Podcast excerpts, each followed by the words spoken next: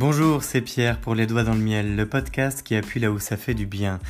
À vous qui nous rejoignez à l'écoute, je produis ce podcast pour trois raisons.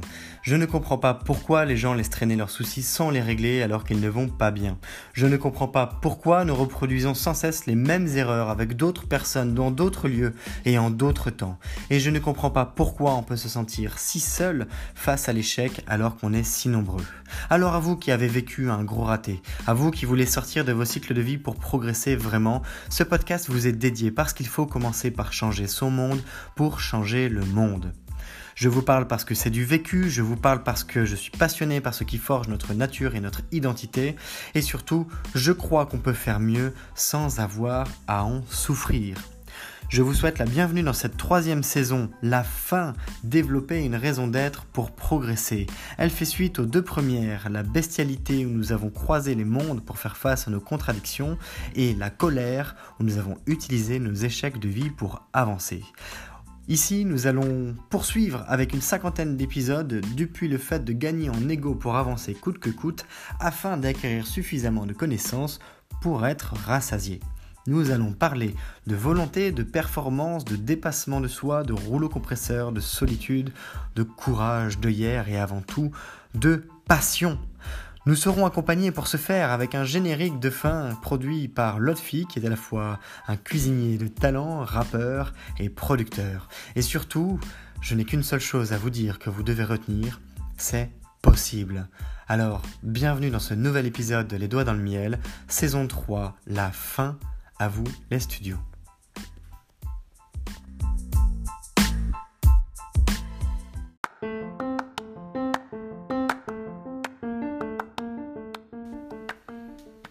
Je me posais une question.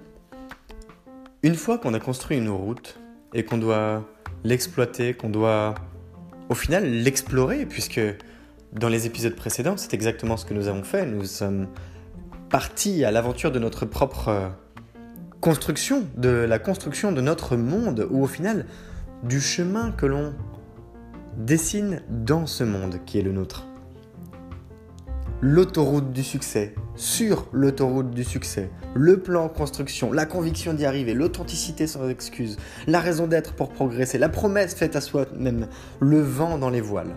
Je ne vais pas remonter la liste des épisodes, ce sont les derniers titres qui sont parus avec les doigts dans le miel. Et oui, en appuyant là où ça fait du bien. Eh bien, quand on est sur l'autoroute du succès, très bien. Mais le chemin n'est pas terminé. C'est comme si vous étiez à un moment donné dans votre vie en chute libre. Vous ne savez pas si vous avez le parachute, vous ne savez pas si vous avez bien eu la formation pour faire tout ça, vous ne savez pas très bien définir tout ça d'ailleurs. Et puis à un moment, vous vous retrouvez comme propulsé sur un tremplin où vous arrivez à la manière d'un skieur qui sort d'une bosse, vous glissez tout doucement sur la pente et vous êtes reparti pour un nouvel envol. Eh bien, c'est exactement là où on en est. On vient de prendre le début de la courbe ascendante. J'en ai marre, moi, de descendre. Je ne sais pas pour vous, mais moi, j'en ai marre. J'en ai marre de descendre. Stagner, c'est la descente. Descendre, c'est la descente. Il y a quoi d'autre comme solution? Ah, il y a plein de choses entre les deux, il y a du gris aussi. Oui, bon, d'accord. Mais ça reste de la descente. Comment fait-on pour remonter? Comment fait-on pour monter tout court? Je dis plutôt remonter parce que, à une période de notre vie, on ne se pose même pas la question. Nous sommes en train de croître à travers l'enfance, à travers, pourquoi pas, notre adolescence. Et à partir de ce moment-là, en général, ça peut se casser la figure.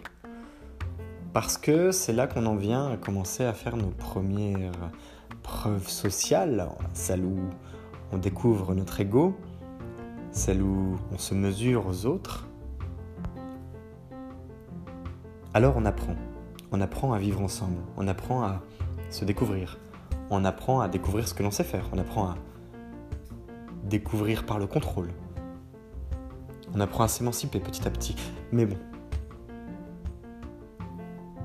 N'oublions pas que les doigts dans le miel est conçu, basé autour d'un point d'inflexion qui est une sortie de route majeure dans votre vie. Quoi qu'il en soit, ce passage s'adresse à n'importe qui, à une condition. Vous aimez apprendre, ou bien vous voulez aimer apprendre, et vous êtes sur cette route d'aimer l'apprentissage. Apprendre, c'est grandir. Apprendre, c'est croître. Apprendre, c'est se développer. Apprendre, c'est prendre conscience de tout ce qu'on ne sait pas et apprécier ce que l'on sait. Apprendre, c'est bon pour le corps, c'est bon pour le cerveau, c'est bon pour votre physiologie, c'est bon pour votre biochimie, c'est bon pour vos rêves, c'est bon pour vos envies, pour vos besoins, pour vos objectifs. C'est bon pour négocier avec vous-même de nouveaux moyens pour y arriver. Et y arriver, encore une fois, dépend de vous. Pour autant, nous avons tous et toutes une chose en commun dans ces conditions. L'apprentissage est un retour aux fondamentaux permanent. L'apprentissage permet de progresser. L'apprentissage permet de se remettre en question. L'apprentissage permet de se développer, de développer des compétences, de gagner de l'argent, de faire du troc, euh, de faire tout un tas de choses intelligentes ou débiles parfois. Mais ça permet d'avancer. Et c'est ça qui compte. Parce que sur l'autoroute du succès, on l'a vu dans l'épisode précédent, entendu en tout cas, si vous l'avez déjà écouté, sinon je vous invite à le faire après cet épisode. Eh bien, euh, il faut encore avoir du matos, il faut encore avoir du matériel pour, euh, eh bien, pour glisser sur l'autoroute du succès, puisque j'ai parlé de ski, pour rouler dessus, pour naviguer dessus, pour planer dessus ou même à côté. Alors, si c'est l'autoroute du succès, de votre succès, je vous souhaite d'être le plus aligné possible avec. Il y a un moment où je m'étais posé la question de savoir comment exprimer d'ailleurs des envies de, à travers les passages de Les doigts dans le miel. Et je l'avais formulé en anglais Close the gap between your dreams and your reality. Qui est finalement de rapprocher au maximum ce que sont vos rêves de votre réalité, de faire en sorte de convertir votre ambition en éléments tangibles. Et bien pour ça, il faut passer par l'apprentissage. Mais pas n'importe lequel. Apprendre, bien sûr, pour de la maîtrise, ça demande du temps. Pour devenir un maître, il faut environ 15 ans. 15-20 ans parce que c'est le temps nécessaire pour mettre en pratique environ 15 000 heures, qui sont considérées comme un point de repère à partir, desquels, à partir duquel on est considéré comme euh, vraiment excellent. On commence à toucher du doigt ce qu'on appelle la maîtrise, mastery in English, qui veut plutôt désigner le concept de L'excellence, exactement. Le, livre de Robert Greene, que je vous invite à, lire, euh, fait un état des lieux de toutes les stratégies possibles et les applications qu'elles ont eues à travers l'histoire, à travers des personnalités, dans son livre L'excellence ou Mastery. Eh bien, l'apprentissage, quand on veut aller plus vite, plus loin, avec plus de concepts, qu'on est capable d'être une machine de guerre de l'apprentissage, l'apprentissage tout seul de notre côté, c'est pas suffisant. Je vais prendre un exemple tout simple. C'est que d'une certaine manière, qui montre à quel point le concept de formation est obsolète. Parce que bien plus que d'apprentissage, on devrait parler d'apprentissage accéléré. En 2016, j'aime beaucoup prendre le sport comme point de repère, parce que le sport, c'est la performance à l'extrême. En prenant en considération, par exemple, puisque je l'ai beaucoup cité, Mike Horn, parmi d'autres aventuriers, qui sont des sportifs de haut niveau, à travers l'aventure. Eh bien, en 2016, un enfant de 8 ans court aussi vite que le champion olympique du 100 mètres en 1896. Vous imaginez? En 120 ans, votre enfant aurait été champion olympique face à son compétiteur le plus dangereux. Il y a 120 ans, eh bien, peu importe ce qu'on en dise, les pistes ont changé, le matériel a changé, les techniques d'entraînement ont changé. Il y a même eu des remises en question de la disponibilité des talents sportifs, par exemple, mais c'est également vrai pour les arts et d'autres domaines, à travers les grosses périodes de guerre qui ont entraîné des pénuries de réapprovisionnement de compétences et de connaissances dans tout un tas de milieux. Puisque les hommes pouvaient être au front, les femmes à l'industrie, les non-combattants dans les champs, eh bien, il n'y avait pas vraiment de temps pour l'amusement. Ce n'était pas des périodes où on a vu éclore de nombreux champions tels qu'on peut le vivre aujourd'hui. Alors je m'étais penché sur la question il y a quelques années parce que je m'étais dit, je suis en plein pivot dans ma vie en termes de, de carrière. À ce moment-là, j'avais 5-6 ans de carrière. Donc c'est un tout début de jeune carrière pour euh, faire une redondance. Et je m'étais posé la question, je fais comment pour aller plus vite? Je fais comment pour rattraper les gens qui sont là depuis 6 ans? Je fais comment même d'ailleurs pour rattraper les gens qui sont là depuis 20 ans? Je fais comment pour être aussi bon qu'eux Je fais comment pour les doubler sur mon autoroute? Je fais comment pour être capable de les challenger sur leur propre terrain alors même que je n'en ai pas la crédibilité, la légitimité? La légitimité, c'est pas grave, je la construirai avec le temps. Parce que de toute façon, au bout d'un moment, eh bien, mes démarches vont payer. Mais en attendant, je fais comment pour construire tout ce savoir? Parce que c'est bien d'avoir de la formation, mais pour en faire de la connaissance, il faut pouvoir digérer de l'information. Pour en faire de la connaissance applicable, actionnable surtout, il faut arriver à faire un shift dans son cerveau pour la rendre utile et être capable de la transposer dans le monde réel. À nouveau, la rendre concrète, tangible. Pouvoir la toucher du doigt quelque part. Eh bien, j'étais tombé sur une illustration. Et le monde, ça tombe bien, parce que c'était dans le monde du sport, dans le monde du sprint plus exactement, qui mettait en parallèle Usain Bolt, face à 116 ans de course olympique.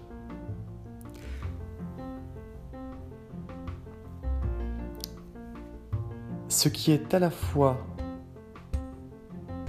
surprenant et une découverte,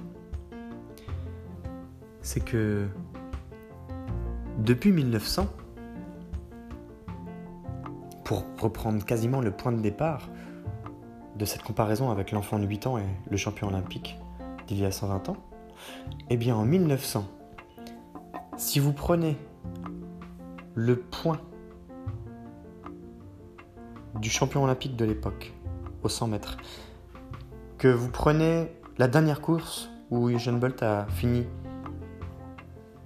champion olympique, vous faites une droite entre les deux, un trait bien rectiligne, eh bien vous pouvez mettre tous les champions le long de cette ligne. Tous les champions, tous les deuxièmes et tous les troisièmes. Il y a une progression qui est euh, relativement constante d'année en année. Et de temps en temps, il y a quelqu'un qui progresse un peu plus que les autres, notamment Eugene Bolt. Ce que ça traduit, c'est qu'au bout d'un moment, si on veut aller plus vite, si on veut être premier, on ne peut pas se permettre de prendre le temps de tout apprendre. C'est pas possible. Vous imaginez la quantité de savoir qu'il faudrait apprendre à chaque fois? Alors comment on fait? Eh bien, il y a cette loi qui existe qui s'appelle la loi de l'accélération de l'apprentissage ou la loi de l'apprentissage accéléré. C'est le titre de l'épisode du jour que je vais expliquer, que j'ai synthétisé de cette manière sur un article via LinkedIn il y a eh bien, presque trois ans maintenant, puisqu'au bout d'un moment j'avais digéré cette loi. Je vais vous lire le passage qui concerne précisément cette, euh, cette loi. Pour démarrer rapidement, les concurrents copient d'abord les meilleures pratiques des meilleurs acteurs. On peut le considérer comme un angle de growth hacking, de croissance hackée. Une fois qu'ils atteignent la frontière des meilleures pratiques, ils se concentrent sur l'expérimentation. Ces expériences sont souvent guidées par les meilleures pratiques d'autres domaines et de nouveaux outils.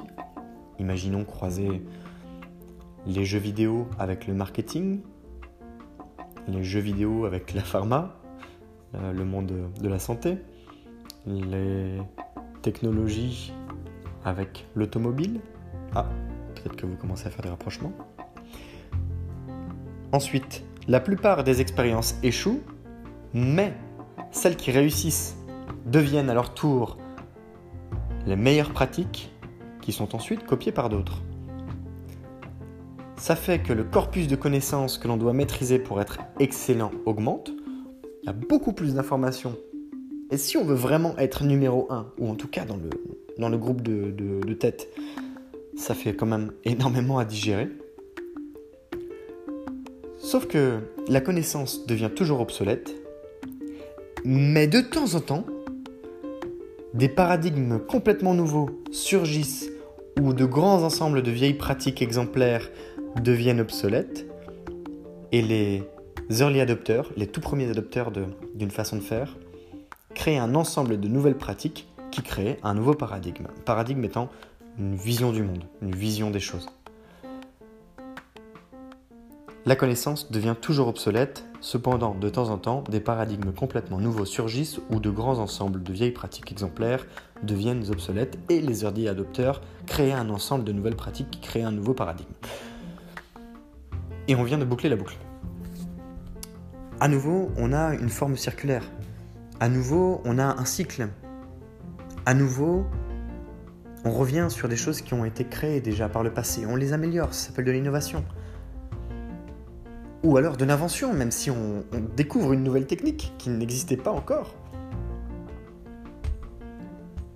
Pensons à Léonard de Vinci, puisque je l'ai cité dans les épisodes qui sont passés, comme un multipotentiel, comme un, méga scanner. Parce que c'est quelqu'un qui s'intéresse à de nombreuses disciplines. Alors, on pourrait aussi envisager que les polymathes sont des personnes multipotentielles, scanners, puisque ce sont des personnes qui s'intéressent à de nombreuses disciplines. Et je vous orienterai à ce sujet vers la personne que l'on a appelé le gentleman extraordinaire, Sir Francis Burton. Mais pour ce faire, je vous orienterai également euh, vers Idriss Aberkan, qui en parle bien mieux que moi, et pour qui c'est un modèle, euh, parce qu'il en parle d'une part avec passion, et parce qu'il l'exploite dans sa vie de tous les jours. Il en parle de manière intéressante pour les intéresser. Ceci étant dit, L'utilité d'une telle loi correspond bien à la première phase. Pour démarrer rapidement, les concurrents copient d'abord les meilleures pratiques des meilleurs acteurs. Des meilleurs acteurs. Si vous voulez aller plus vite, copiez. Si vous voulez vous faire votre propre expérience et démarrer votre propre, votre propre euh, je sais pas, business, euh, votre propre sport, etc. Euh, vous pouvez démarrer de zéro. Vous pourrez même aller très loin en démarrant vraiment de zéro et en faisant tout par vous-même.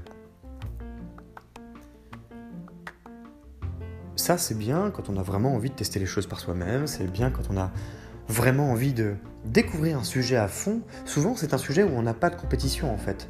C'est-à-dire qu'on prend le temps, même si on va très vite, on prend le temps de faire les choses parce qu'on aime le faire.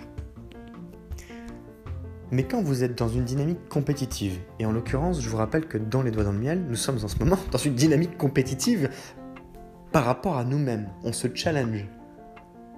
On veut aller plus loin, plus vite, mieux qu'on l'aurait fait hier. On veut prendre notre revanche. On est dans une phase de fin. On, a développé une raison d'être pour progresser, il y a à peine quelques épisodes. Maintenant qu'on la tient, celle-là, tant qu'elle est valable, on va courir après. Avec. Et pour parvenir à nos fins, il va falloir mettre les efforts de manière adaptée pour aller vite et bien. Et mieux. N'oublions pas que dans un cadre de productivité et d'efficacité, l'efficience compte énormément. J'ai parlé de growth hacking parce que c'est très à la mode en ce moment. Euh, je peux citer l'agence marketing qui s'appelle King Kong en Australie, qui est une agence qui a fait une progression fulgurante ces dernières années, qui surfe sur cette tendance. En France, on pourrait avoir du Germinal, qui surfe extrêmement sur la tendance aussi, même si c'est une progression moins fulgurante que celle de King Kong. Je vous invite d'ailleurs à découvrir Sabri Soubi, S-U-B-I, Sabri S-A-B-R-I, qui est une sacrée personnalité sur les réseaux sociaux. Et qui sont des copieurs. D'une certaine manière. Ce qui marche, il copie. Ce qui marche, il réplique. À la manière d'un trader par rapport à un investisseur. Si l'on considère l'investisseur comme quelqu'un qui a une vision à peut-être 30 ans, 40 ans, sur du long terme, un trader va avoir une vision momentanée, à court terme. Imaginez une scie, vous la mettez en biais, l'investisseur va suivre la pente de la scie et voir le bout de la scie. Ensuite, c'est l'inconnu. Le trader va voir chaque pic de la scie à chaque fois qu'il y en a un nouveau qui apparaît. Voilà, c'est à peu près la différence que l'on pourrait faire entre les deux. Eh bien, à ce moment-là, nous sommes des investisseurs traders. Nous sommes des investisseurs parce que nous voyons notre raison d'être et notre raison d'être nous indique que nous allons aller très loin. C'est notre vie qui est en jeu. C'est pas, c'est pas du trading de notre vie là. Pas du trading pur. On mise sur nous. On mise sur le bon cheval. On mise sur le seul cheval qui compte. Alors on mise à long terme, mais pour attraper, pour tenter de compenser quelque chose, et on y viendra beaucoup plus tard sur ce qu'on est en train d'essayer de faire, pour compenser de manière court-termiste dans le long terme, et ça peut aussi évoluer très vite sous forme de cycle, on vient de le voir avec la loi de l'apprentissage accéléré, eh bien on trade. Et on trade quoi? Nos compétences. Nos compétences vont être tradées très rapidement dans notre vie, de manière à ce que sur le long terme, eh bien, ça forge de la connaissance actionnable. Et oui, mesdames et messieurs. Toujours est-il que c'est la fin de cet épisode. Et que j'ai hâte de vous retrouver dans le prochain.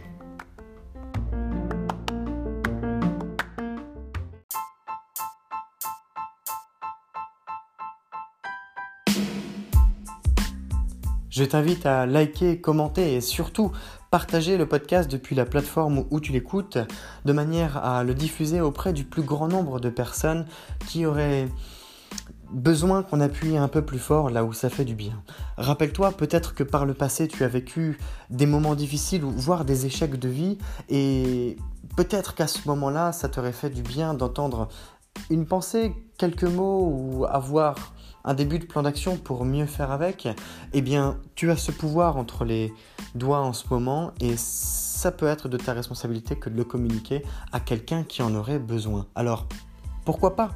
En tout cas, sache que c'est grâce à des personnes qui le partagent qu'il y a aujourd'hui plusieurs milliers d'écoutes du podcast Les Doigts dans le Miel et que ce podcast est écouté dans plus d'une douzaine de pays. Aujourd'hui, ce sont des sourires, des moments plus chouettes, des progressions et des constructions de projets qui s'accomplissent à travers le podcast. Je te souhaite à nouveau la bienvenue si tu viens de nous rejoindre et je te remercie si tu es plus fidèle qu'un ou qu'une autre d'écouter les doigts dans le miel en permanence car c'est grâce à toi aussi que je continue avec grand plaisir de diffuser ce podcast pour appuyer là où ça fait du bien. Je te donne rendez-vous demain. Je t'invite à picorer dans les contenus qui sont passés. C'est Pierre, les doigts dans le miel, le podcast qui appuie là où ça fait du bien. Belle journée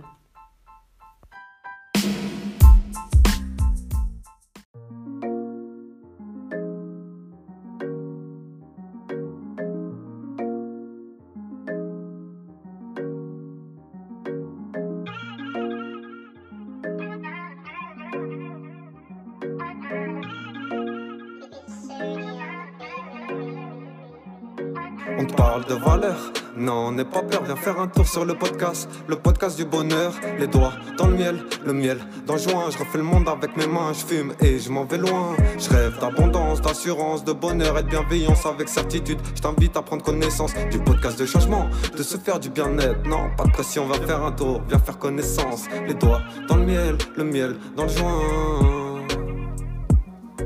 Les doigts dans le miel, le miel dans le joint.